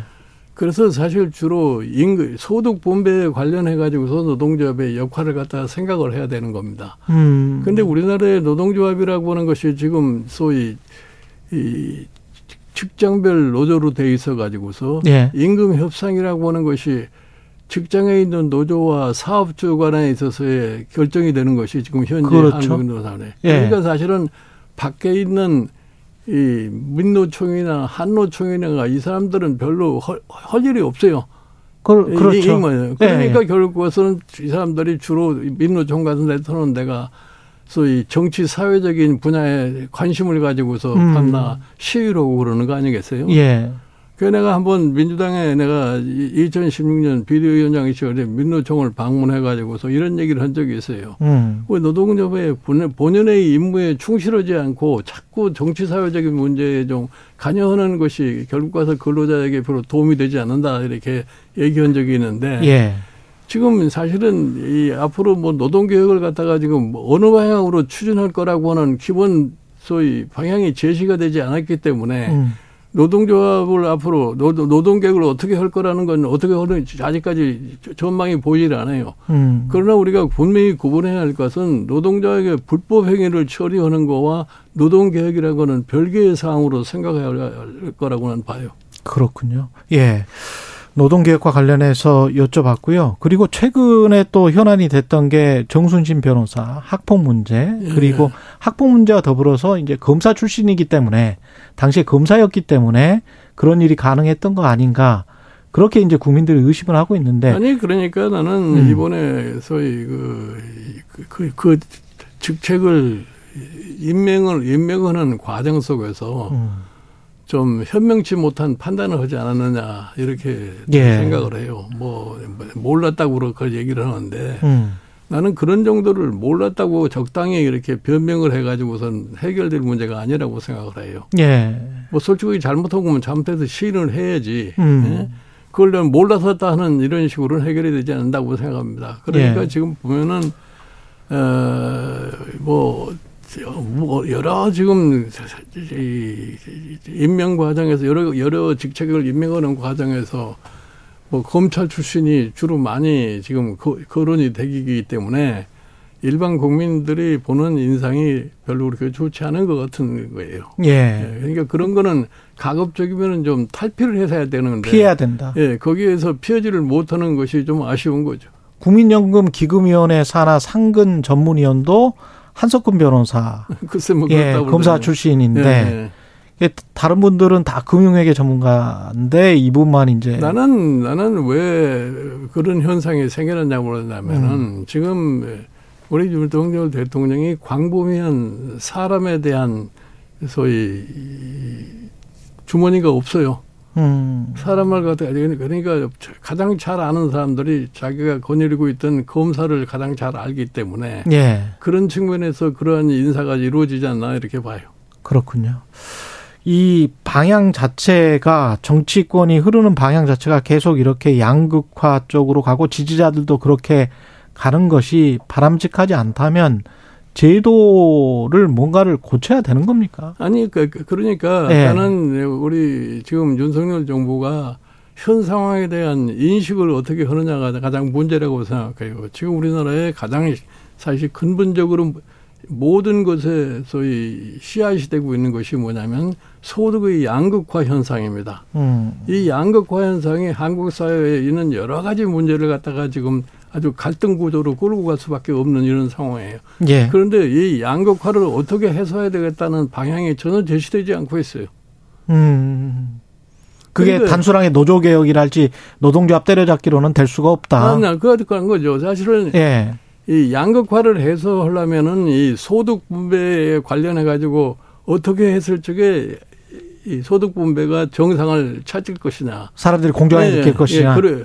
그러기 위해서 노동개혁을 소시 노동조합이 어떠한 역할을 할 수 있도록 만들어 줄 것이냐. 음. 이러한 것이 분명히 나타나야 되는데 그게 전혀 보이질 않는 거예요. 그러니까 지금 해소될 수가 없는 거죠. 최근 들어서 예를 들어서 우리가 출산율이 굉장히 낮으니까 예. 이 출산율을 어떻게 높여야 될 거냐는 생각하지 않았습니까? 이 출산율이 가장 이게 이렇게 낮게 떨어지는 요인이 가장 큰 요인이 뭐냐면 소득의 양극화 현상이라는 얘기예요. 어. 예? 그러니까 사실은 부모가 어떤 능력을 가졌느냐에 따라서 태어난 사람이 운명이 결정되니까. 그렇죠. 지금 현재 결혼해 있는 사람들이 우리 자식도 나, 나처럼 고생하는 인생을 맡길 수는 없다 그러니까 낳지 않은 거다 이런 얘기예요.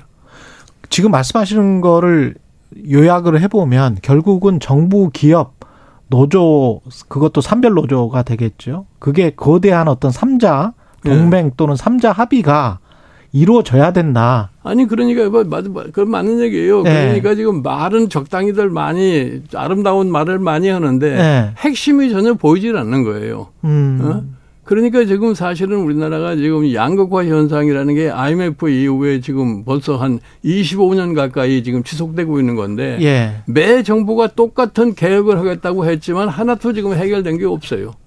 그 핵심 솔루션 해결책 이거는 뭐라고 보십니까? 그 해결책은 확실한 소위 미래에 대한 설계를 해가지고서 음. 대통령의 힘으로 이걸 갖다가 관철시키는 노력을 해줘야 되는 거죠. 그렇군요. 만약에 그런 노력을 하기 위해서 뭔가 또 그 김정인 위원장님의 힘이 필요하다라고 하면 어 어떤 직이나 뭐 이런 거를 아니 맡으실 나는 가능성 그렇게 생각을 해요. 예. 지금 여러 가지 개혁안들이 많은데 음. 확실한 설계가 돼 있으면은 이것이 전부가 국회에서 제도적으로 만들어져야 하는 상황이에요. 예. 그러니까 국민의 공감대를 갖다 가질 수 있는 계획을 해가지고서 음. 그렇게 해서 국회를 밀어붙여야지 야당도 어느 정도 동의하고 따라오는 것이지. 음. 지금과 같은 상황에서 아무런 구체적인 안이 없이 노동개혁이다, 교육개혁이다, 무슨 저 연금개혁이다 할 것 같으면은 그거 이뤄질 수 없는 거예요.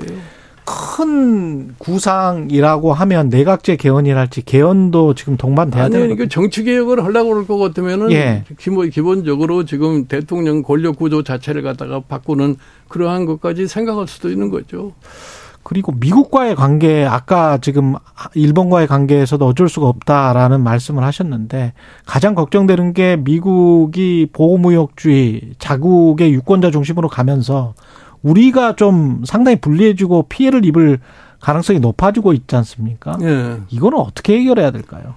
그거는 뭐 우- 우리의 힘으로는 해결 못 해요. 안 됩니까? 나는 지금 사실은 미국이 최근에 와가지고서 완전히 America First 자기네들 그렇죠. 나라 위주로 다 모든 걸 갖다 어, 이끌어가고 모든 것을 자기네가 생산해서 자기네가 쓰겠다 하는 음. 이런 생각을 갖다 하고 있는 건데 즉 2차 대전 이후에 있어서의 미국의 세계를 보는 자세와 지금과는 완전히 다릅니다. 음, 그때는 미국이 상당히 겸손했어요. 성장국임에도 불구하고. 그렇죠. 그런데 최근에 와서는 미국이 완전히 독단적인 그런 자세를 취하기 때문에 국제 경제 질서를 형성하는데 적지 않은 파장이 저는 있으리라고 생각을 해요. 예. 한 30초 정도 남았는데요. 정치권 지금 뭐 당대표도 그렇고 이재명 당대표도 그렇고 당대표 전당대회 국민의힘도 마찬가지고 그 이면에는 다 공천 이야기, 공천 싸움 뭐 이렇게 지금 이야기를 한단 말이죠. 이게 좀 그런 거죠. 지금 지금 뭐 정당의 정치인이라는 사람들이 예. 공천 받아서 국회에 들어가야만이 정치를 할 수 있다 있는 거기 때문에 음. 공천이 굉장히 중요한 거죠. 그게 공- 국민들에게는 그러니까 어떻습니까? 공천이라는 것이 소위 객관적인 기준에서 공천이 이루어지지 않고 음. 그저 인과관계에 의해서 공천이 이루어지기 때문에 음. 그러니까 우리 정치의 발전도 안 되고 그러는 겁니다. 어. 여기까지 듣겠습니다. 김종인 전 국민의힘 비대위원장이었습니다. 고맙습니다.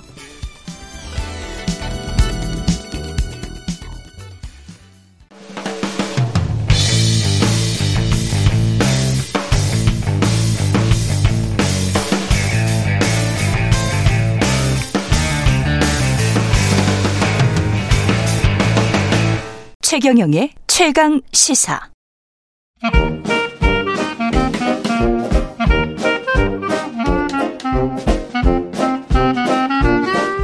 네, 최경영의 최강 시사 월요일은 경제합시다 코너가 있는 날입니다. 서강대학교 경제대학원의 김영익 교수 나와 계십니다. 안녕하십니까? 예, 안녕하십니까. 예, 중국 경제 성장률부터 짚어봐야 되겠습니다. 어제 뉴스가 나와서 경제 성장률 목표치가 5% 안팎. 정확하게 숫자는 제시를 하지 않았고요. 예, 예. 약간 보수적으로 본 거라고 봐야 될까요?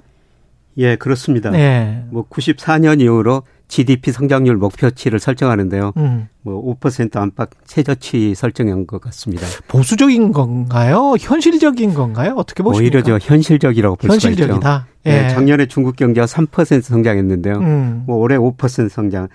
예, 각 연구기관에서 올해 경제 성장률 전망하면서 작년보다 올해 성장률이 높아진다라는 거의 없습니다. 그렇죠. 예를 들어서 작년에 미국 경제가 2.1% 성장했는데 올해 1% 안팎, 음. 유럽 경제 거의 0%, 일본 경제 1% 안팎, 예, 중국은 3% 5% 안팎으로 전망하고 있는데요. 예. 뭐그 이유는 중국 소비가 증가할 것이다 그러는데요.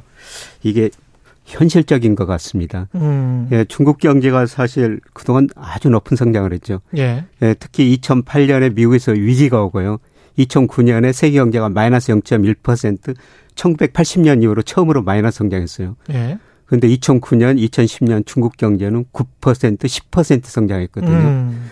예, 그때 당시 일부 경제학자들이 중국만이 자본주의를 구제한다. 미국이 그랬죠. 이렇게 어려운데 중국이 좋기 때문에요. 그랬죠. 예, 그런데 중국 그때 성장 내용을 보니까요. 음. 투자가 굉장히 많이 증가해 버렸어요. 아, 그때. 예. 그때 당시 투자가 GDP에서 차지하는 세계 평균이 한 22% 정도 됐습니다. 음. 근데 중국은 45%를 45%. 넘어서 버렸어요. 예. 투자해 가지고 고성장을 했거든요. 음. 근데 투자해서 고성장했다는 것은 에, 결국 기업들이 생산 능력을 많이 늘려놨다는데 물건이 뭐- 안 팔리죠. 상품이 안 팔리죠. 그럼 장비 수출이랄지 우리나라 기업들도 거기에 좀 덕을 본 거잖아요. 그때 그때는 정말 많이 덕을 봤었죠. 그렇죠. 예. 중국이 설비 투자를 많이 늘리는 덕에. 예, 예. 그런데 문제는 예. 그러다 보니까 중국 기업 부채가 세계에서 제일 높은 나라 중에 한 나라가 돼 버렸거든요. 음. 그래서 2008년에 GDP 대비 기업 부채가 94%였어요. 예. 근데 작년 3분기까지 국제 결제은행 발표를 보니까 158%입니다. 음. 우리나라가 한 110% 10%? 약간 넘었거든요. 예. 우리나라는 세계에서 가계 부채가 높은 나라입니다만 중국은 기업 부채가 높은 나라예요. 기업 부채 그다음에 지방 정부 부채가 또 심각하죠. 예. 지방 정부 부채도 많이 늘어났고요. 또 경기를 부양하다 보니까 정부 부채가 2008년에 29%에서 작년 3분기 76 76% 올라가 버렸습니다. 그러면 이렇게 부채가 많으면 경기 부양 뭐 경제 성장률을 좀 높이기 위한 방책인 경기 부양을 하려고 해도 하기가 쉽지가 않겠습니다. 그렇죠. 예. 5%가 현실적이라는 거죠. 현실적이다. 예, 중국 경제가 과거처럼 뭐 7%, 10% 성장하는 시대는 지났고요. 음. 이제 잘해야 5% 안팎, 좀 못하면은 4%, 3%까지도 예, 떨어질 수 있는 현상이죠. 그 내용도 그 설비 투자 대규모로 하고 인프라 건설하고 그런 확장 확장적인 전략에서 예. 지금은 뭐 내용이 좀 내수 서비스 뭐 이렇게 상품 뭐 이렇게 많이 소비하고 이런 쪽으로 지금 중국이 가는 거 아니에요? 예, 그렇습니다. 예. 그동안 투자 중심으로 성장했는데 기업이 부실해지고 은행이 부실해가지고 구조조정을 할 수밖에 없거든요. 음. 그래서 기업들이 과거처럼 투자를 할 수가 없어요.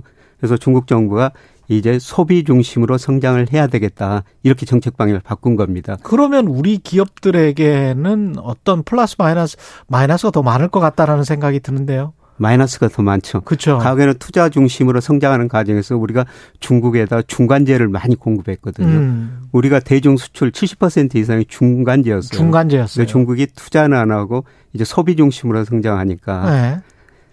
사실 웬만한 거는 이제 중국이 자기들이 만들어가지고. 자기들이 쓰고 있거든요. 예. 예, 그래서 우리나라가 대중 수출이 좀 많이 감소하고 있죠. 아. 예를 들어서 2000년에 우리나라 수출 비중 중 중국 비중이 11%였어요. 근데 음. 2018년에 27%까지 올라갑니다. 예.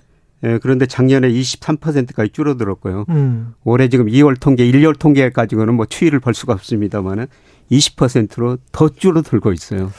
그러면 이제 중국의 고속 성장으로부터도 우리가 큰 수혜는 못 볼 것 같다. 예. 미국이 그나마 그러면 전 세계 GDP 한 20, 한 5% 정도 되잖아요. 예, 예. 그럼 미국은 어떻습니까? 예? 미국으로 작년에 수출이 잘 됐었죠. 예. 예, 전체 수출이 작년 한 6% 증가했는데요. 음. 미국으로 수출은 15%. 그래서 미국 비중이 작년에 16%까지 올라가 버렸어요. 예. 그 미국 경제가 좋아가지고 작년에 미국으로 수출을 많이 했는데요.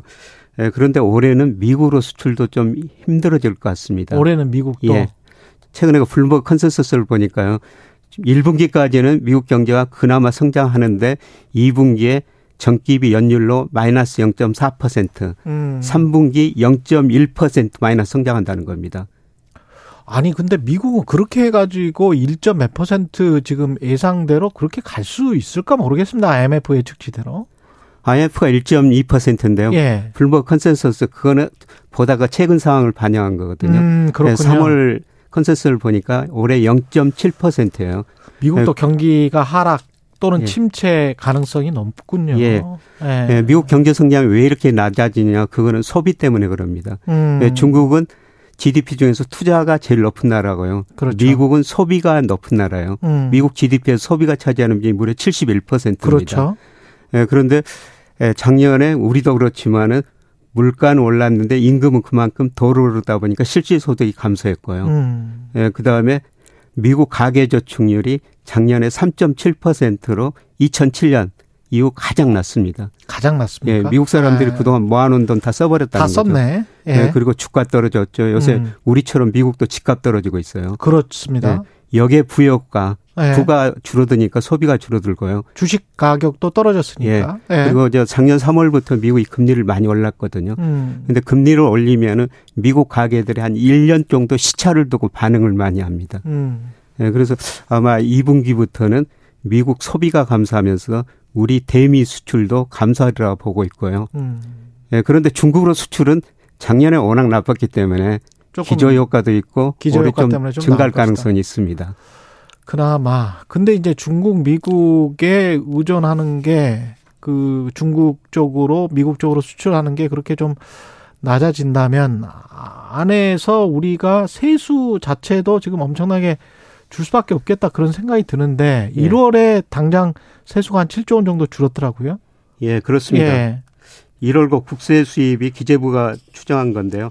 42조 9천억으로 뭐 작년 1월보다 6조 8천억 줄어들었어요. 음. 뭐 일시적인 세수 뭐 이연 이런 거 고려하면은 에, 실제 세수 감소는 1조 5천억이라고 그러는데요. 예. 6조 8천억 감소한 거는 뭐 사실이죠. 예, 그런데 어디서 세수가 감소했느냐 보니까 주세만 작년보다 1월에 증가했고요. 소주만 나머지 많이 증가한 게 하나도 없습니다. 예. 주세만 한 천억 원 증가했고 나머지는 전부 저도 지금 보고 있는데 다 마이너스네요.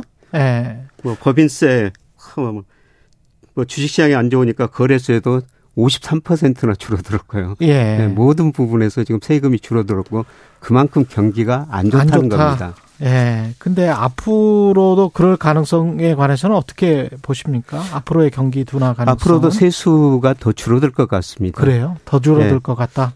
예, 올그 1월 뭐 산업 활동 동향, 2월 그 기업 경기 실사 지수 보면요. 지금 경기 상태가 98년 외환위기 후 제조 경기가 최악이거든요. 예.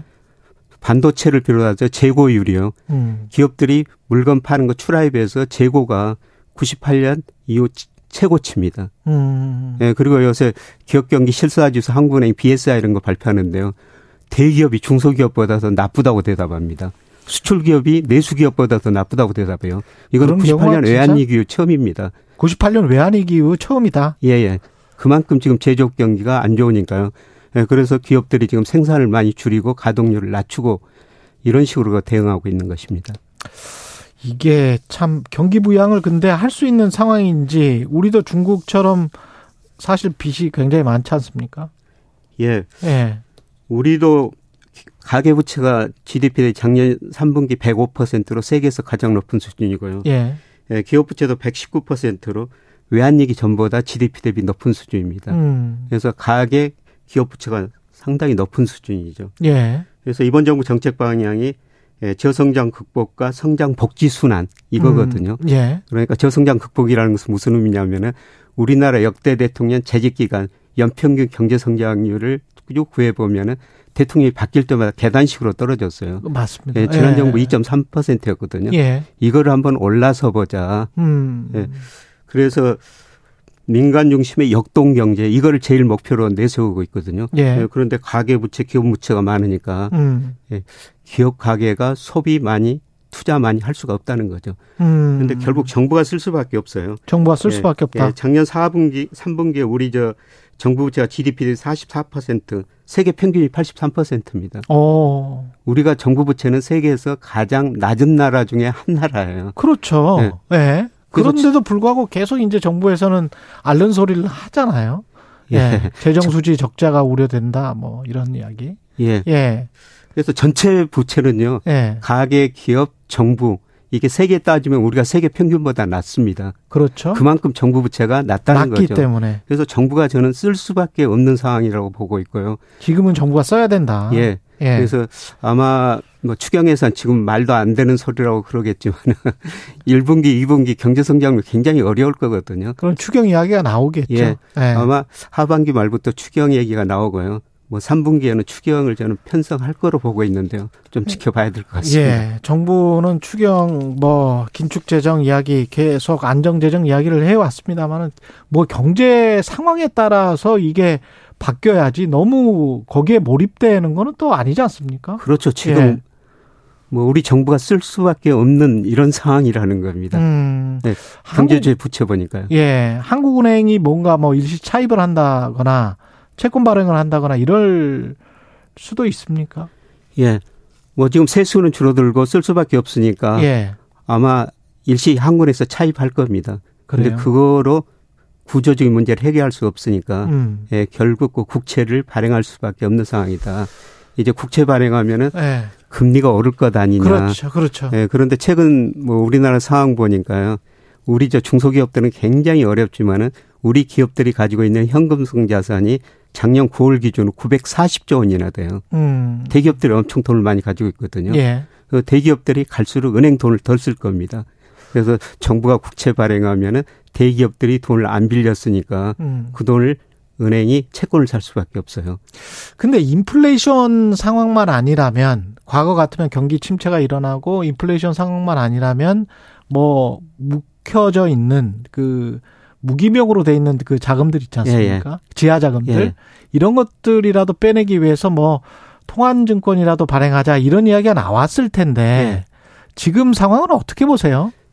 물가가 오늘 아침에 지금 2월께 방금 전에 발표됐거든요. 예. 그런데 전년 동월 대비 1월이 5.2%인데 5.2였죠. 4.8%로 약간 떨어졌군요. 예, 약간 낮아졌어요. 예. 물론 그 공공요금 동결 때문에 그런 영향이 있는데요. 음. 예, 그런데 저는 소비가 많이 위축될 것이기 때문에 음. 아마 염 12월 가면은 소비자 물가가 2% 중반대로 떨어질 거라고 보고 올해 있습니다. 12월 말을 가면 예, 그렇게 되면은 뭐 재정 정책 뭐 좀 써도 괜찮다는 겁니다. 그리고 인플레이션 상황이 좀 꺾이고 나면 그 다음에는 재정 정책을 좀 써도 된다. 예. 예. 아까 저 김정희 위원장님께서도 말씀하셨습니다만은 예, 저성장의 특징이 차별화거든요. 그렇죠. 지금 차별화 지나치게 심화되고 있고요. 예. 이런 해소를 위해서는 정부의 역할이 커질 수밖에 없는 상황인 것 같습니다. 음, 재정 정책을 좀 쓸 수밖에 없다. 그렇게 될, 되기 위해서라도 인플레이션을 빨리 잡아야 예, 맞습니다. 된다.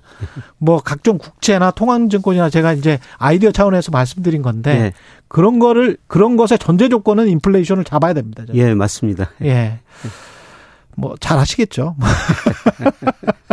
경제합시다. 서강대학교 경제대학원의 김영희 교수였습니다. 고맙습니다. 예, 고맙습니다. KBS 1라디오 최경련의 최강시사 듣고 계신 지금 시각은 8시 44분입니다.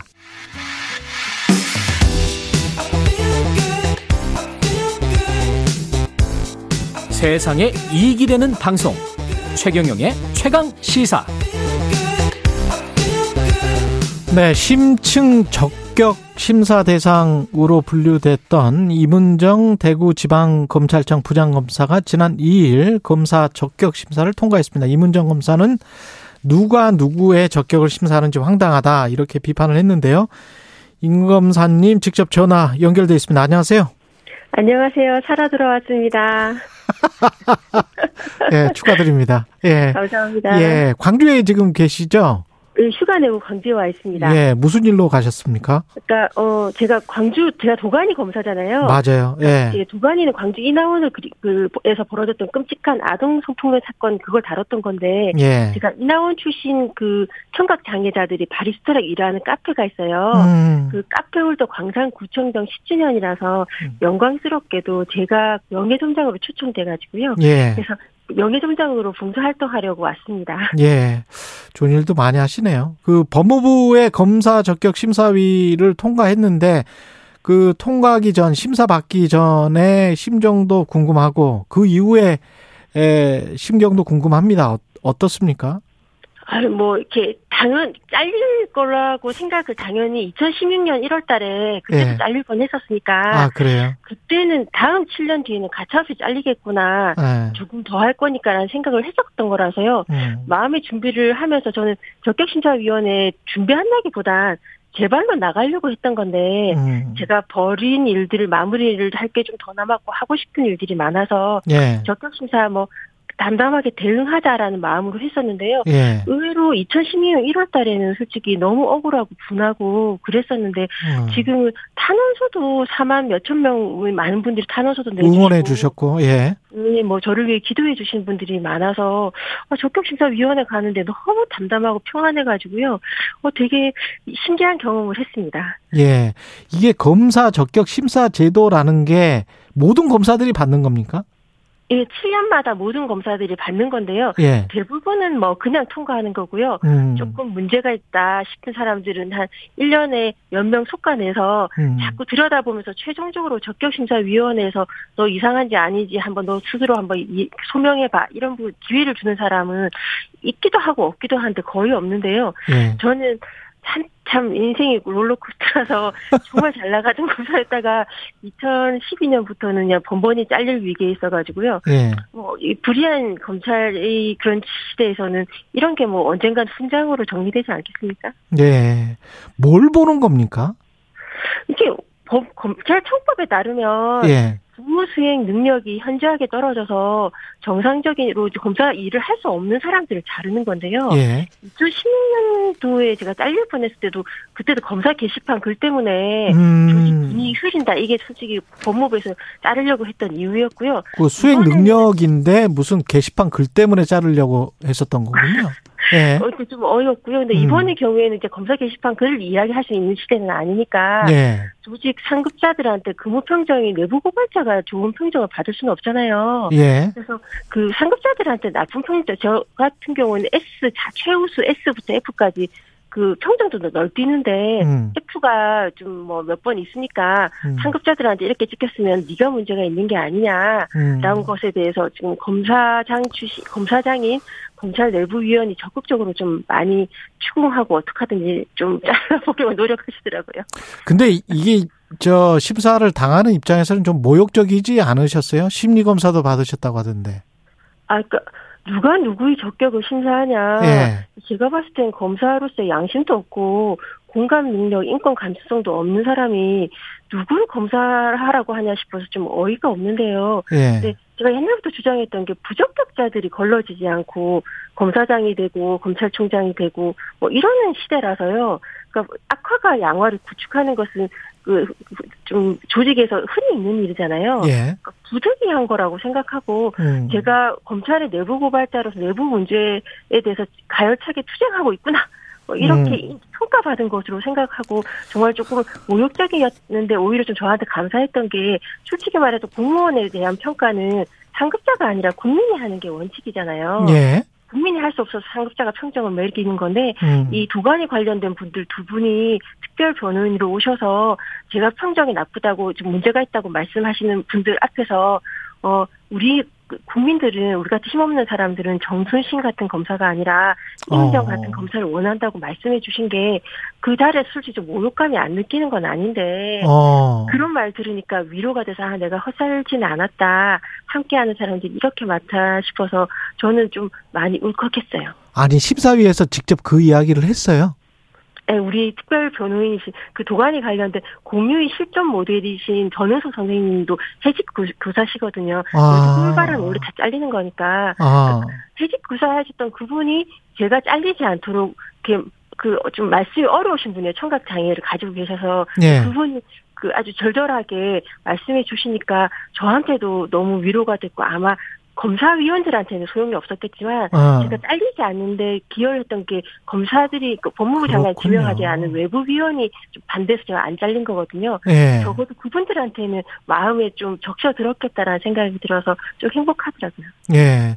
정순신 전 검사 같은 사람이 아니고 이문정 검사 같은 사람이 우리는 우리 같은 사람들에게는 필요하다 이런 이야기를 했다고 하는데 정순신 전 검사는 국가수사본부장 뭐 적격자로서 무, 무가 무사 통과가 됐었잖아요, 사실은. 그러니까 황당하죠. 그러니까 예. 이게 정순신 사태, 이른바 정순신 사태 문제점 뭐라고 보십니까? 그러니까 정순신 사태는 제가 그러니까 정, 저- 저- 정말 놀랐던 게 뭐냐면 예. 검사들이 솔직히 내심 다 그 생각을 하는데 아, 특수부의 문제 검사들은 그런 생각 많이 하는데 음. 정순신 전 검사가 대놓고 말한 게 있잖아요. 수사의 최종 목표, 목표는 유죄 판결이다. 음. 그럼 유죄 판결을 위해 사건 조작하거든요. 제가 사건 조작하는 거, 것을 들여다보다가 다시 이렇게 크게 찍힌 건데. 예. 그 런 말을 거- 특수부 검사들이나 검사들이 일부 내부에서는 거침없이 해요. 예. 그래서 정말 문제라고 생각하는 건데, 음. 그걸 갖다 국민들 앞에서 거침없이 할 만큼 개념이 없는 거잖아요. 아들 앞에서 그냥 이야기할 만큼. 예. 그리고 방송에다 대고 예. 그 해명하면서 최 검사 수사의 최종 목표 유죄 판결이라 국민들한테 음. 시정 발표를 하잖아요. 예. 그걸 보면 사람들이 오면 소름 끼치겠어요. 예. 검사는 인권의 옹호자거든요. 예. 적법 절차를 준수하도록 그걸 갖다가 컨트롤하는 역할이어야 되는데 음. 그 유- 사법 진실이 발, 발 실제 진실이 이, 이 발견과 사법 정의가 목표가 아니라 유죄 판결이 목표라고 하는 사람이 이런 사람이 검사였어? 인권 감독관이었어? 음. 이런 사람들 검사로 인사를 했었어? 세상에 이런 사람이 국가수사본부장이라고 이 정권 뭐야 라는 생각을 사람들이 할 것 같아서 어 저는 검사로서 너무 창피하고요. 이런 검- 인사 검증 시스템, 이런 법무부, 이런 대통령실의 한- 인식이 한계가 뭐그 부분들의 태생적 한계이기도 한데 너무 걱정스럽죠. 이게 책임을 느낀다고는 했는데 한동훈 법무부 장관도 책임을 지겠냐는 질문에는 아니다 이렇게 답을 했단 말이죠. 우리 검찰은 책임을 묻는 조직이지 책임을 지는 조직이 아니에요. 지금까지 쭉 보셨으면서 왜 책임을 안 지냐고 예. 말도 안 되는 질문을 하시면 안 되고요. 우리 아, 책임을 묻는 조직이다. 예. 저 그렇게 생각하셔야 됩니다. 아 그러니까 책임을 절대 질 수는 없습니까? 검 검사는 우리 그 아니 잘못 우리가 기소를 해도 그 책임지는 거 보셨어요? 아니 근데 사실은 세금 내는 시민들을 잘못 기소한 거는 이게 법치주의 국가에서는 굉장히 큰 일이지 않습니까? 네, 사실은. 그래서 제가 내부 고발 활동을 열심히 하는 건데 예. 제가 적격 심사를 가잖아요. 음.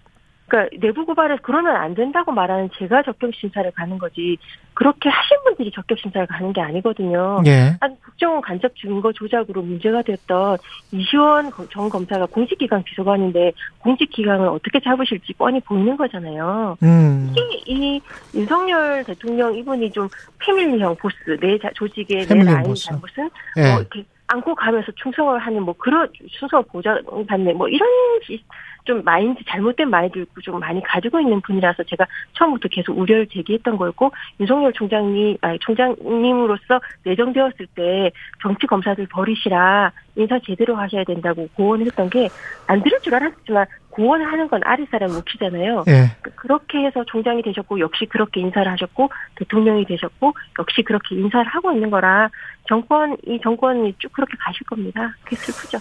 그 검찰 조직 개혁을 위해서 뭔가 계속 이제 하실 거죠?